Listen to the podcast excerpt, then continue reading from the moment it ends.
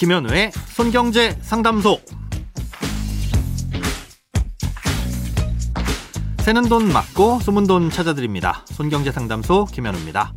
저축, 보험, 대출, 연금, 투자까지 돈에 관련된 고민이라면 무엇이든 맡겨주세요. 오직 당신만을 위한 맞춤 상담. 먼저 오늘 사연 만나봅니다.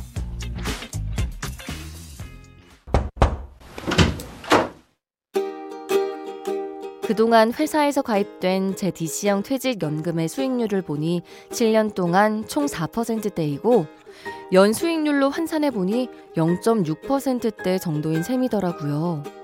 지금까지 너무 무신경했던 것 같아 바꾸려고 하는데 이번에 알아보니 은행에선 회사로부터 꼬박꼬박 운용비 명목의 수수료를 받아갔고 운용되는 상품은 1%대 정기예금으로 돼 있던데 이럴 거면 수수료는 왜 받아가는 건지 무슨 운용을 해준다는 건지 모르겠습니다. 회사에서 낸 수수료는 제 퇴직연금에서 공제되는 건가요? 그리고 만약 지금 금리가 높은 예금 상품을 골라서 넣어놨는데 만기가 지나게 되면 알아서 똑같은 상품으로 다시 예치를 해주는 건가요?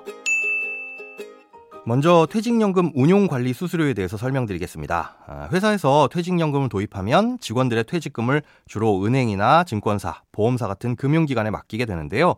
이렇게 한번 맡겨놓으면 맡겨놓는 기간 내내 운용관리 수수료라는 걸 받습니다. 운용이라는 말이 들어가니까 마치 금융기관이 그 돈을 알아서 잘 굴려줄 것 같이 느껴지지만 실제로는 운용에 관한 전반적인 업무를 해주는 비용입니다. 예를 들어 적립금은 이런저런 상품으로 굴릴 수 있습니다 라고 운용 방법과 정보를 제공하는 것도 운용과 관련된 업무고요.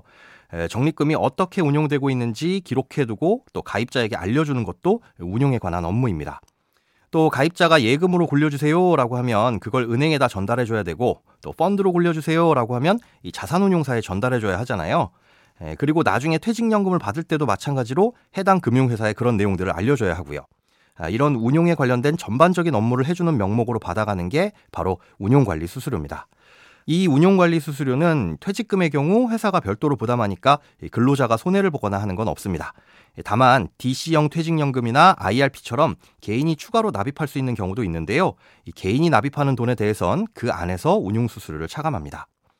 다음으로 DC형 계좌 내에서 가입한 예금이 만기가 되면 어떻게 되느냐는 질문에 답을 드리겠습니다.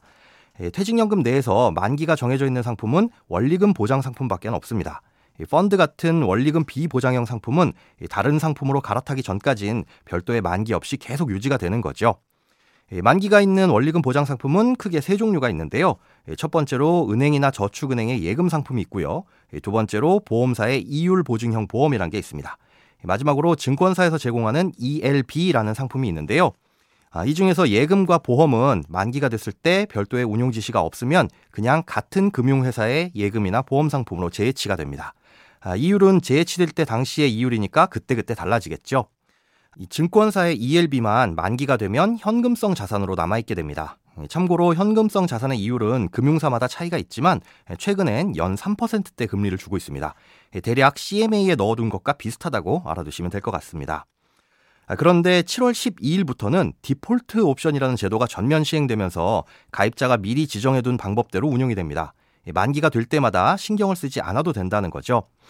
그래서 어떤 상품에 투자할지 금융회사를 통해 미리 지정해 두시면 되는데요. 다만 이건 회사에 따라 아직 선택할 수 없는 곳들도 있습니다. 디폴트 옵션을 적용하려면 회사가 퇴직연금 규약이라는 걸 수정해서 노동부에 신고를 해야 하는데요. 아직까지 이 규약이 수정되지 않은 사업장이라면 디폴트 옵션을 선택할 수 없는 겁니다. 만약 7월 12일 이후까지도 디폴트 옵션을 적용하지 않는다면 이때부터는 어떤 상품이든 만기가 된 상품에서 나온 돈은 현금성 자산으로 있게 됩니다. 크고 작은 돈 걱정 혼자 끙끙 앓지 마시고 imbc.com 손경제 상담소 홈페이지에 사연 남겨주세요. 검색창에 손경제 상담소를 검색하시면 쉽게 들어오실 수 있습니다. 여러분의 통장이 활짝 오는 그날까지 1:1 맞춤 상담은 계속됩니다. 돈 모으는 습관 손경제 상담소. 내일도 새는 돈 막고 숨은 돈 찾아드릴게요.